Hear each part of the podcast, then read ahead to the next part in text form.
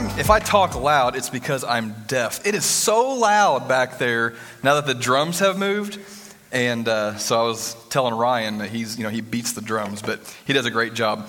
Um, y'all doing okay this morning? Yeah. All right. You ready to hear the word of God this morning?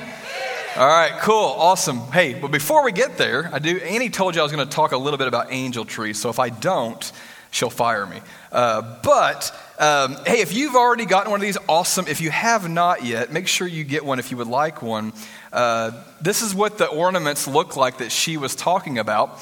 Uh, what we have here is two things. We have a, a custom made by Steve Merrill himself, uh, Vertical Church 2021 ornament. looks like a snowflake. Um, this ornament is for you to keep, okay?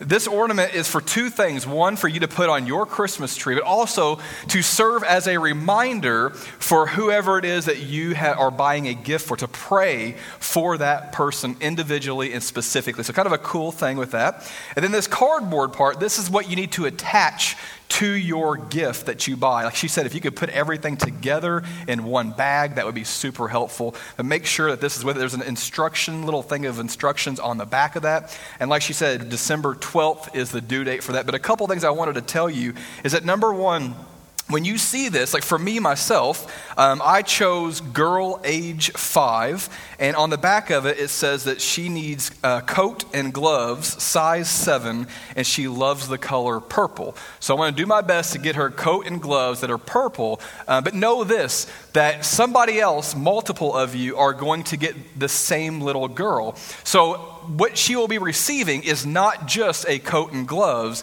she'll be receiving multiple gifts from different people. So don't think that you have to go out and spend a fortune because, oh, that little girl's only going to get that. No, she's going to get a lot more. But hey, if you want to get more, you do you. That's cool. Um, and then also, um, Make sure you have those back, and you'll put those at the front of the stage no later than December the 12th. We're going to fill the front of the stage with those gifts. Um, also, I wanted to share this with you because this is super cool. So, if you remember, uh, Dollar Difference this month, we took up a, a, collection. Dollar Difference is something we do every single month, and you give a dollar per member of your family. Um, we raised, raised, you guys gave us almost $1,000 uh, for the month of November.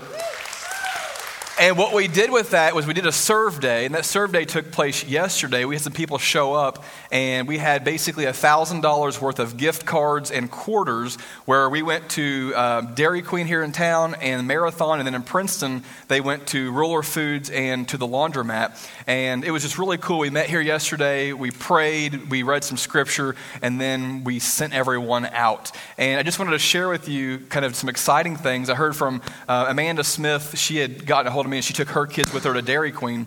I'm going to need a mic again, Andy. Sorry, buddy. And uh, I hate handheld mics, but my mic's messing up today. Um, anyway, they went to Dairy Queen. And what happened, uh, she said it was kind of crazy because some people were just like, wait, what? What are you doing? And she's like, hey, we're just here to love you. And, and so she gave them their, their uh, gift card and then gave them an invite card to invite them to church. Um, Bill and Michelle are right back there. Yeah, I'm calling you guys out because Michelle called me and she's like, Bart, this is so awesome. And she was like going on how cool it was. And she, they talked to a couple uh, that had both just lost their jobs and they were able to pay for their laundry to be done and just the impact that it made. And so I just want to share and celebrate that this morning because that's why we do Dollar differences to truly show the love of Jesus. Somebody even tagged the church. Yeah.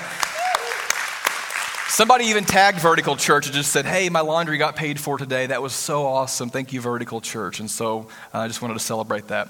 Um, so, anyway, this, this today, we are in week two of this series that we're calling The Good Book, obviously talking about the Bible. Uh, last week, Rich brought a message talking about is the Bible reliable?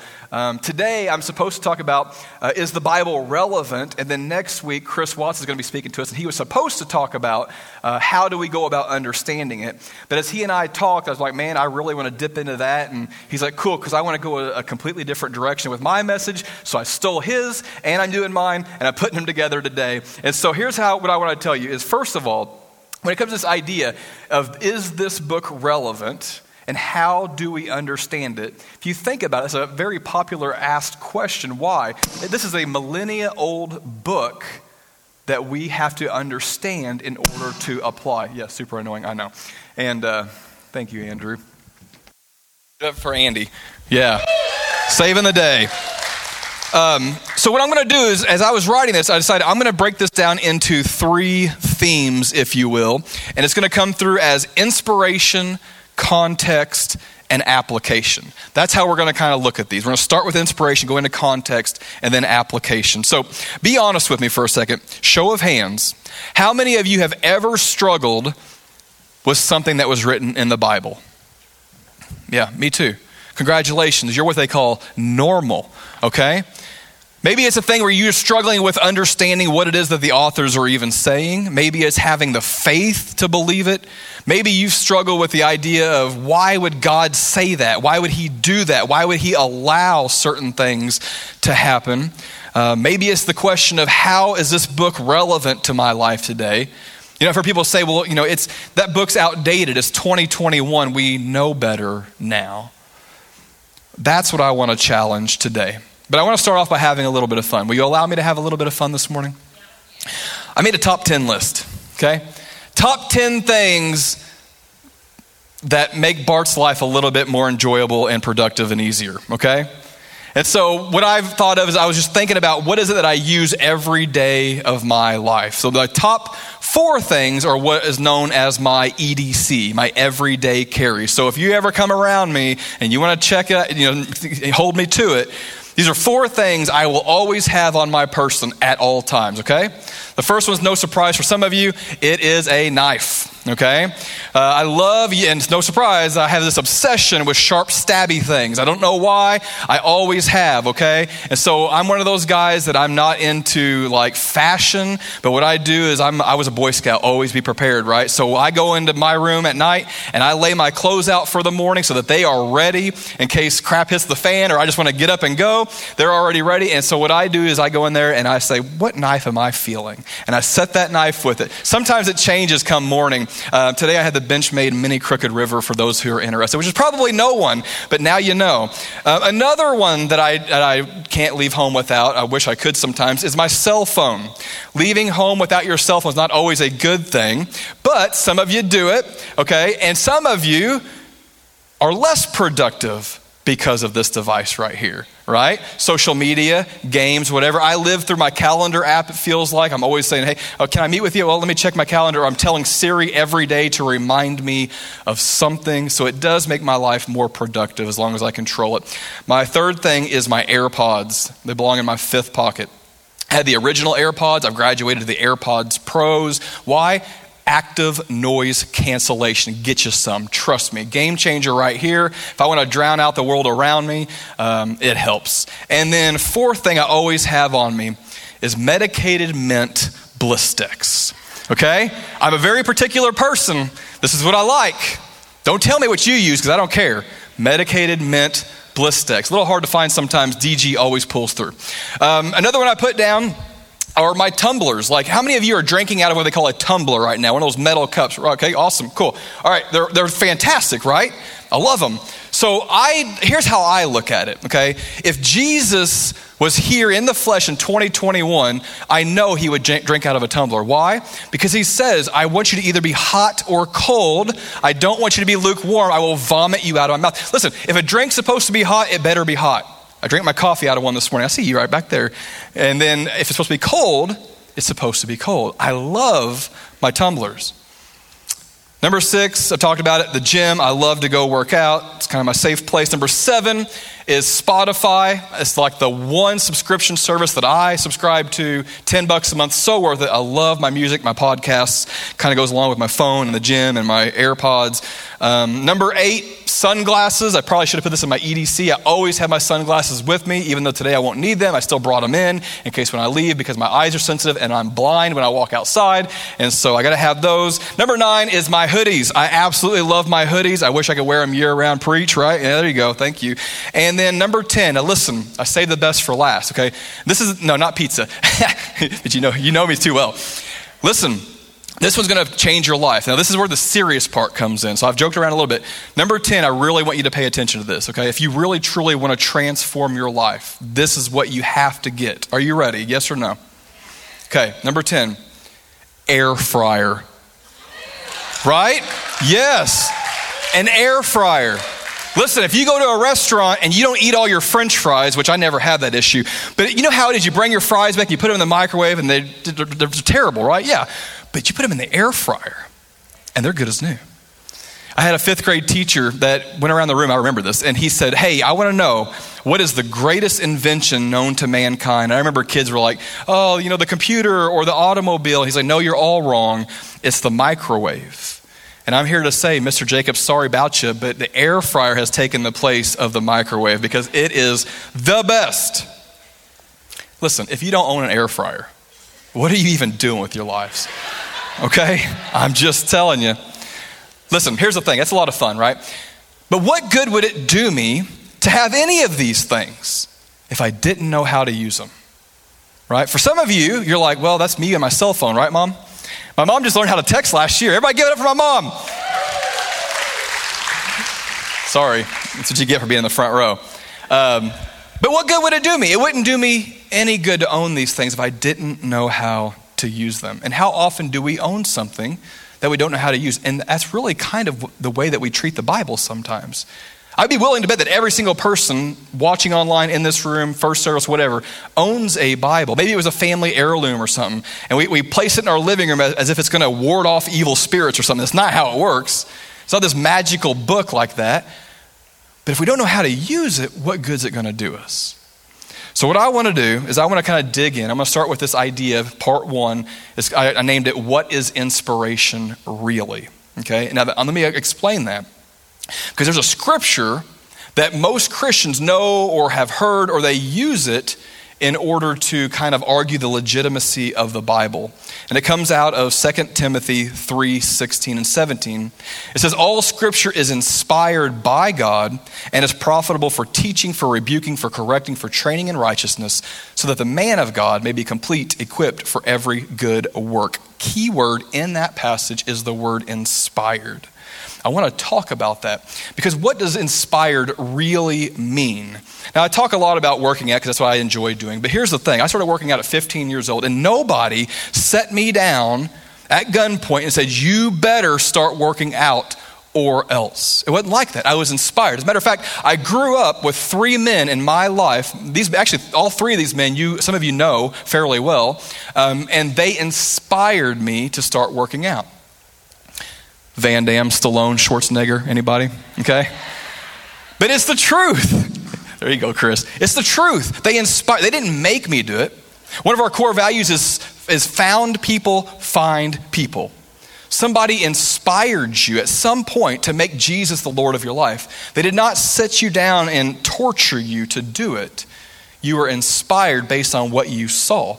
You were inspired by those that you looked up to.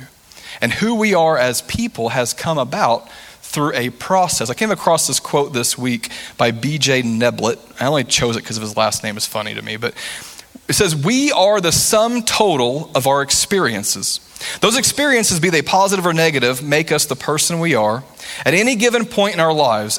And like a flowing river, those same experiences and those yet to come continue to influence and reshape the person we are and the person we become. None of us are the same as we were yesterday, nor will we be tomorrow. And really, it's the same exact idea and concept with the biblical writers. They wrote what they wrote according to what they just knew to be true.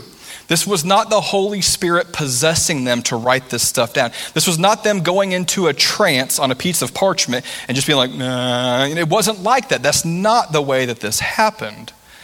The problem is, is that we've been made to believe that inspiration equals dictation. And that's just not the case. You see, the whole idea of, of inspiration to write the scriptures was a process, not an event a process because it was their worldview. They wrote according to what they knew, what they saw, what was around them, the culture. It wasn't an event where they just all of a sudden got taken over and they're locked away in some basement somewhere and they started writing this stuff without even thinking about it. This next line, it's a little wordy. I, I apologize, but it made sense to me. It's inspiration was not possessive dictation. It was divinely inspired, free will, humanistic authorship. God choosing people for who they are doesn't mean that He's not in control. God using humans to write the Bible does not mean that He wasn't in control of getting His point across. You know, it said that all scripture is inspired by God and what we just read. The, the, kind of the problem is, is that God was using people from basically 95 AD all the way back to 1500 BC, possibly even 2000 BC with the book of Job to write the Bible. And they, what did they do? They wrote according to their worldview. I would say the worldview for Job, the book of Job, was even different from the worldview of John writing Revelation in 95 AD. That's a 2,000 year difference. So, yes, the Bible is a divine book, but it's also a very human book. I read something this week that I liked. It said, you'll see it on the screens, embracing the humanity of the Bible is enormously helpful for understanding what's in the Bible and why it says the things that it does. Kind of plain and simple is that the biblical writers were not, they were, they were instruments used by God. They were people, humans, but they were instruments. They were not um, puppets. They were not robotic in nature. It wasn't a thing where they were dictated to. God said, hey, this is the truth. Now go write it. But He did inspire them to say the things that He wanted said. And I wrote this down that the Bible's humanity almost relieves us from defending flawed ideas of what it is. In other words, this whole idea of apologetics, it's not apologizing for anything, it's arguing for your faith in something. In this particular case, the Bible. And the Bible's humanity, understanding that it has humanity as part of it in the way that it was written, really does relieve us from defending flawed ideas. So when people come at us and they're like, listen, there's no way that this is true. God knows better. Yeah. But he used humans to do it. So we can never look at the idea of, you know, well, we should really argue against it when they expect the Bible to be something that it isn't. You have to understand what it is, and then you argue for that. Don't ever argue for what it is not.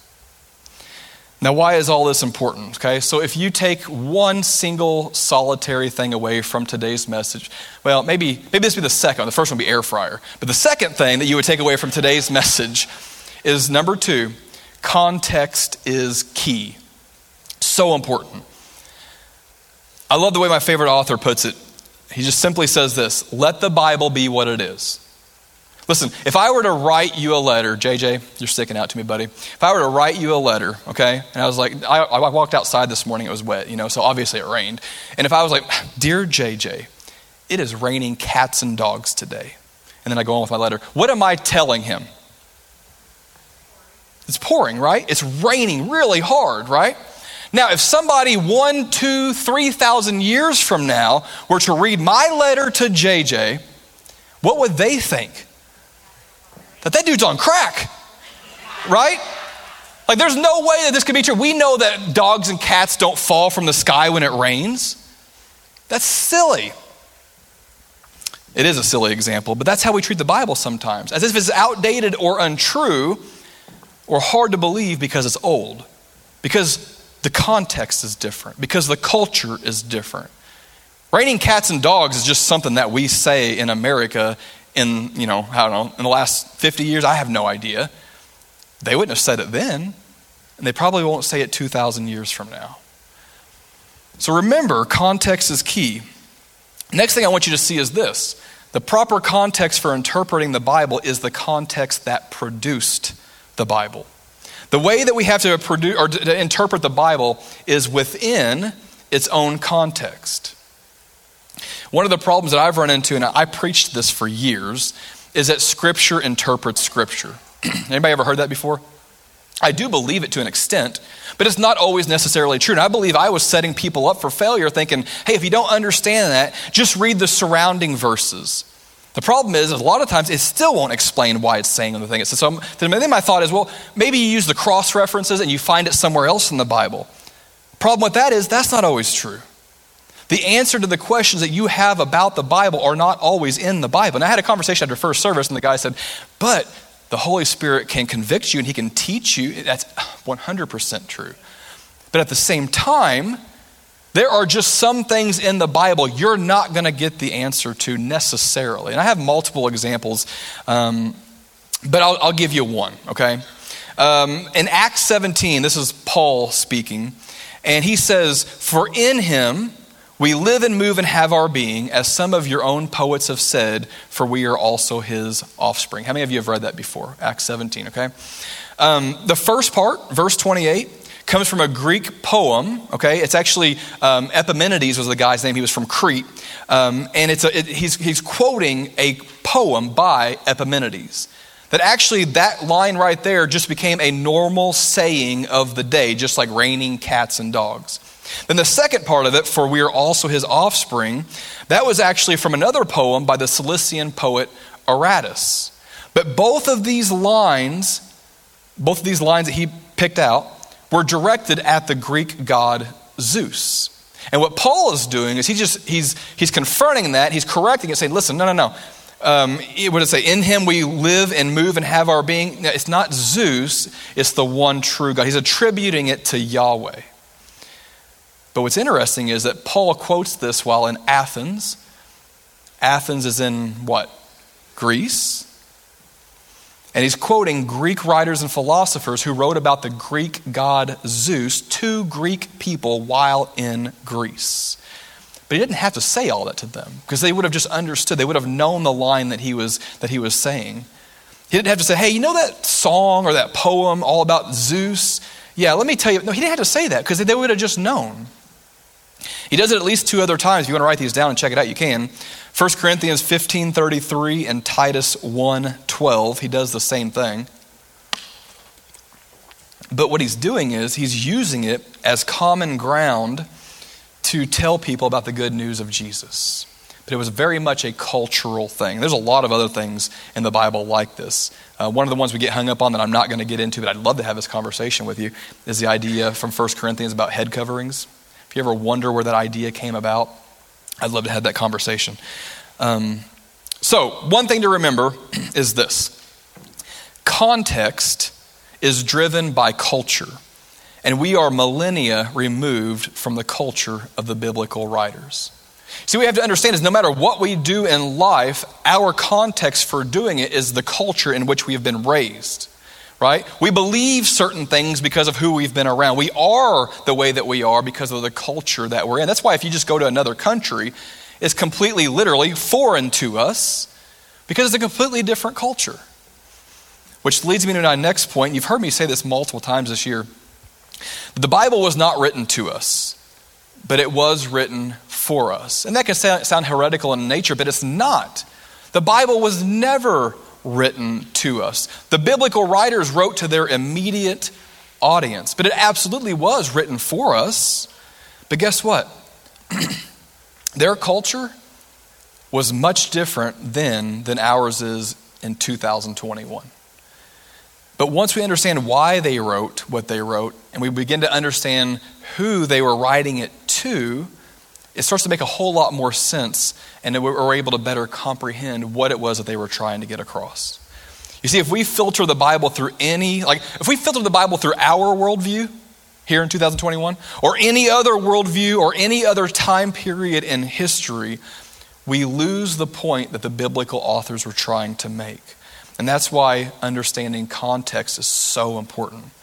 If you think about it, we tend to filter this book right here, okay? We tend to take this book and we tend to filter it through our modern day thought processes. That makes no sense because it wasn't written in modern day. It was written to an immediate audience 2,000, 3,000, 4,000 years ago.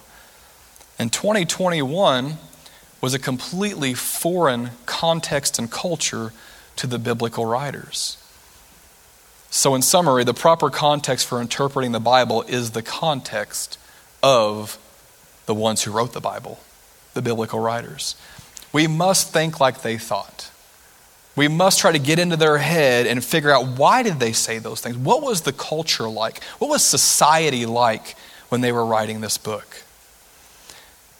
Part 3, application. When it comes to the Bible, you must use it in order to be transformed by it. There's a scripture, Hebrews 4:12. It says for the word of God is alive and active. Sharper than any double-edged sword it penetrates even to dividing soul and spirit, joints and marrow. It, it judges the thoughts and attitudes of the heart. It's this idea of things that really can't hardly be separated at all joints and marrow. They're almost one, right? One holds the other together, one makes up the other one. But the Word of God is so alive, so active, so sharp and penetrative, is that a word? That it goes in and it separates it. It's able to pierce, it reflects who you are. The Bible is relevant and able to be understood because it is alive and active. See, you can't have dead activity, right? The Bible's not a zombie. You know, we watch, we're, we're infatuated with The Walking Dead or all these zombies. The Bible's not like that. The Bible is alive. It is active. It is applicable to our daily lives. It can make sense as long as we are willing to allow it to make sense, as long as we are allowing to put in a little bit of work. It reflects who we are. Look what God said through the prophet Isaiah 750 years before Jesus came. God's saying these words through the prophet So my word that comes from my mouth will not return to me empty, but it will accomplish what I please and will prosper in what I send it to do. God does not speak emptiness.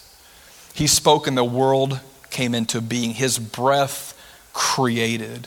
He breathed inspiration into the biblical writers. But what we have to remember is just like we are so were the biblical writers imagers of God.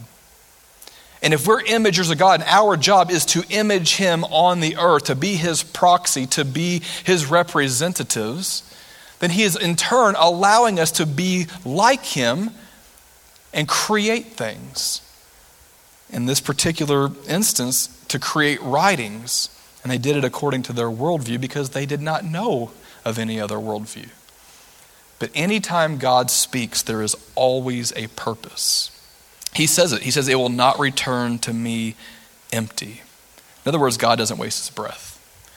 And in the end, his will will be accomplished because his word is alive and active. If we go back to 2 Timothy, I'm going to read it again, but I want you to pay attention to the end specifically. All scripture is inspired by God and is profitable for teaching, for rebuking, for correcting, for training in righteousness, so that the man of God may be complete, equipped for every good work. The Bible equips us for the work of ministry that every single one of us as a believer is called to. The Bible equips us to be the church of Jesus Christ. I had this conversation just the other day, this, or yesterday actually, when I was talking to the people out here that were going to go and, and do our serve day. Is that one of my favorite sayings is that the church is leaving the building. It's so easy to be a Christian in here, isn't it? It's hard out there. But this book right here is what equips us to be able to live that life out there. It gives us parameters, it gives us boundaries to live within. And yes, it is relevant even to today. We just have to understand it. So, kind of what I want to do is just end this by answering three questions that I get asked quite often. Maybe you have, maybe it's, maybe it's a question that you have. I just thought it'd be a little bit of fun. So, um, the first one I want to answer is this Which version of the Bible should I read? Okay, so go ahead, ask me that question. I'm so glad you asked that. Okay, here's my answer to that question the one that you will. Okay? Because here's what I know some people are KJV only. Maybe you were raised with that. Um, maybe, okay, so I'm going to I'm gonna try to do this. I wish I had both hands, and I don't. So, I, you know. Um, but on this end of the spectrum, you have books or Bible translations like ESV NASB, word for word translations, okay? In other words, like when the biblical writers were writing something, I always use this as an example. Like the word uh, love in Greek, there's four different words eros, philos, storge, and agape, right? And, and, and, they all mean different things. And somebody earlier said something about I love pizza. It's because I showed a picture a, a while back of three things, and it was pizza, the gym, and my daughter. And I said, hey, I love all these things, right? But essentially, what I'm doing is I'm equating the love of my daughter with the love of pizza, and that's just not the case. So, when the biblical writers wrote these, and they had these four different words for love, but it gets translated into English, we just call it what? Love. That's not what they meant. So, you have word for word that I, there's literally a word here, and I want to try to put it into English, but they only have one word, love, so we're just going to put love. Then on the other end of the spectrum down here, you've got things like maybe like the NLT. Any NLT users, don't be ashamed because it's awesome. I'm just going to tell you right now, it is awesome, okay? Um, so, which version should you read? The one that you will. Now, I will tell you um, that what do I use? It doesn't matter what I use, but what, I'll just tell you what I use. Uh, I use the CSB, okay, the Christian Standard Bible. Two reasons for this. Probably the biggest reason for this is because I got an email that said, hey, if you're a pastor, we'll send you a free Bible. And I just saw free. And so here it is. This is the free one I got.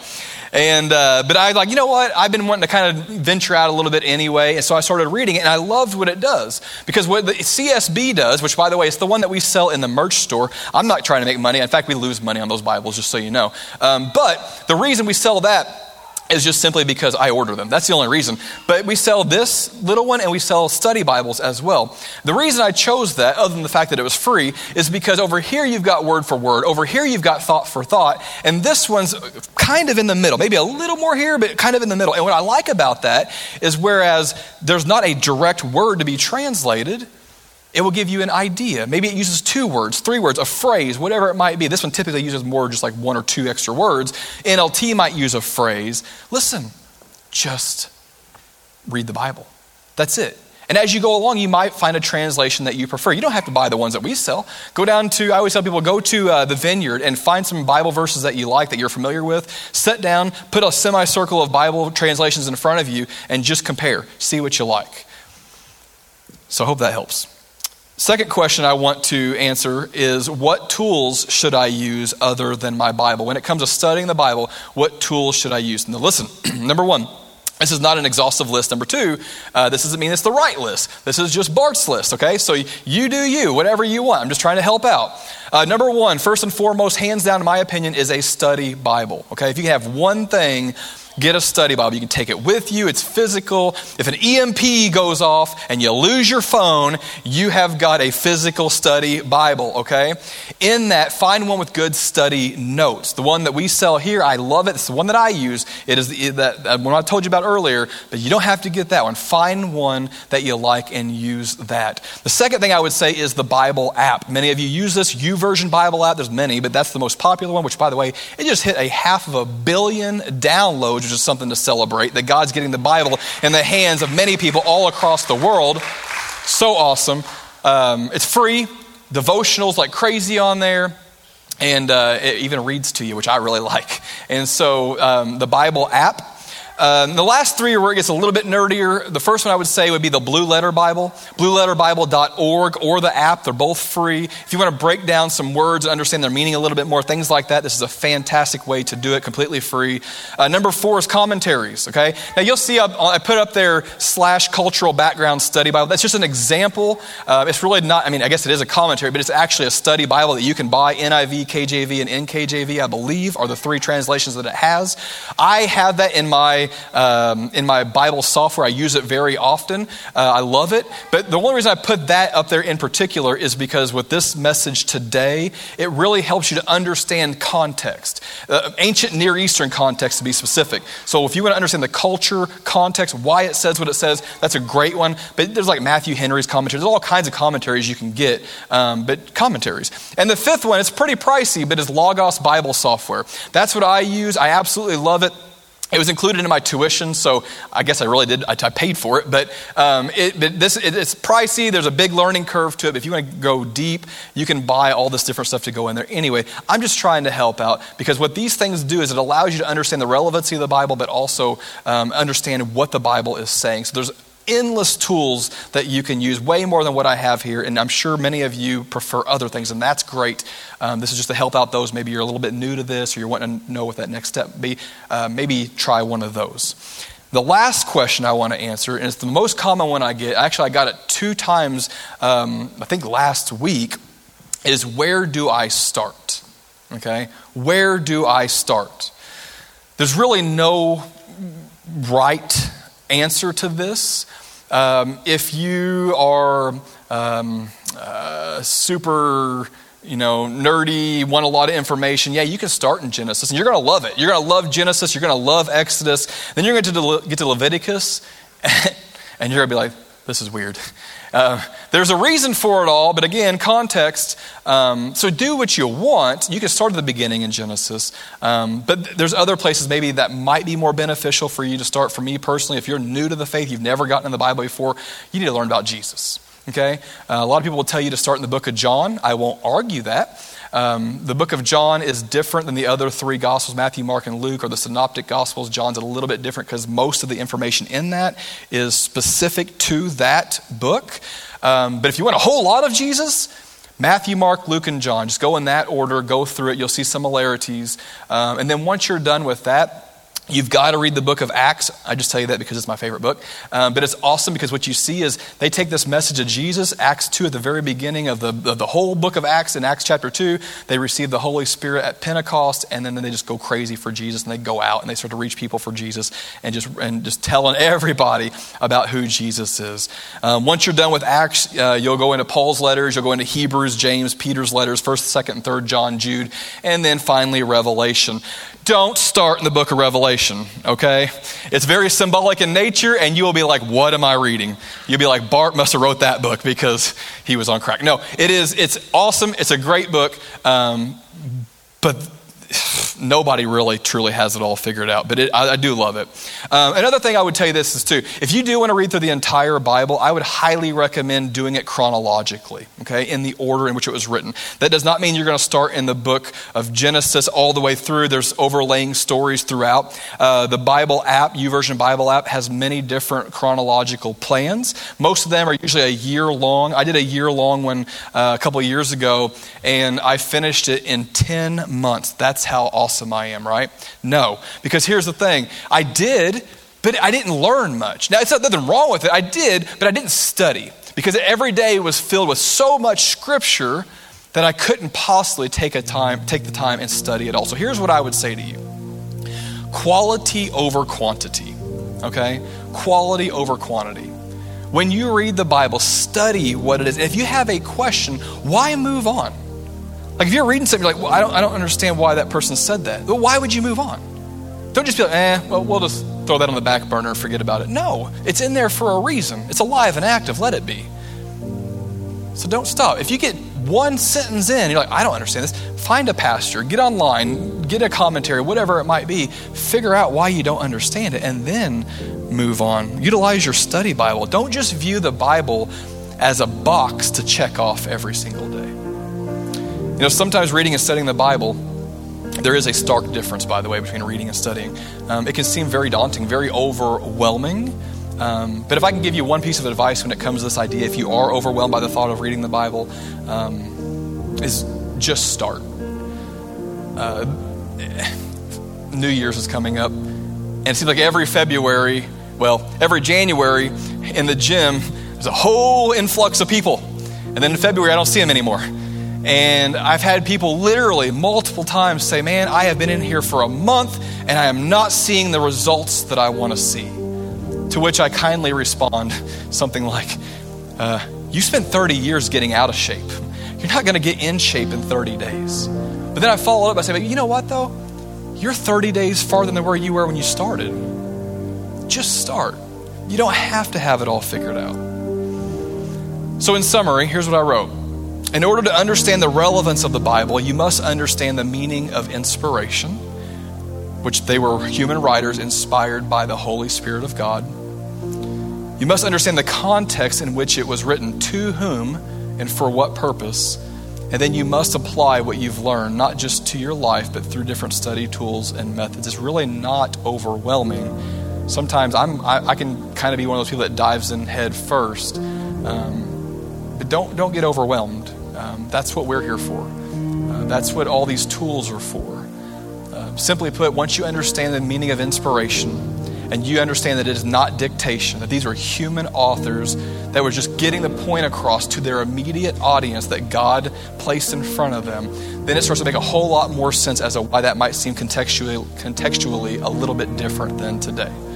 Once you understand that context is key to everything with understanding, whether it's the Bible or fixing your car or whatever it might be, it makes understanding it a whole lot easier. And then once you understand those two things, I believe that you can begin to apply those words to your lives. So I'm going to ask the, uh, the prayer team to come forward. Every single week, we have a prayer team up here that is here to pray for you, and every single week, they get to pray with people, and it's so awesome. Um, if you could use some prayer this morning, maybe you know someone who can. Uh, maybe, and we got a, we got an orange card turned in last week by a couple, and they didn't ask for a single prayer. All they wanted to do was celebrate. That was super cool to be able to do with the staff this week, is just to celebrate with them. Um, come up here and, and pray with these people. That's what they're here for. They would love to pray over you. They'd love to pray with you or whoever it is that needs prayer. Why? Because they love you. Because this book right here has equipped them to do so. Um, the other thing is if you are new with us this morning, we would love it if you would stop by the orange tables on your way out today. Uh, we moved them down a little bit. They're underneath the core values, I believe, um, out there on the wall. Um, but if you're new with us, I just want to say this you matter to us. And that's why we want to meet you. We don't want to sell you anything, we just want to say hi. We'll give you a free gift for being here today, but it's not to bribe you, it's because we love you. So make sure you stop by there, say hello to them. If you have any questions, ask them. They're there to help. All right? Let's pray. Father, we thank you for who you are. We thank you that um, that you provided a, a, a manual, if you will, to really get to know who you are. We thank you for more than anything for Jesus Christ and the hope that we have in Him. Salvation, that's what it's all about. So, Father, whether it's reading our Bible or going out and telling people about Jesus, I pray that that is our motivation, is simply salvation. That this never becomes normal and it never grows old. Lord, that we would take that excitement with us into the rest of our lives. And as we read in the Bible, to set the world on fire for you. It is all about you, Jesus. May we never forget that. It's in your name we pray. Amen. Thanks for being here today. We'll see you next time.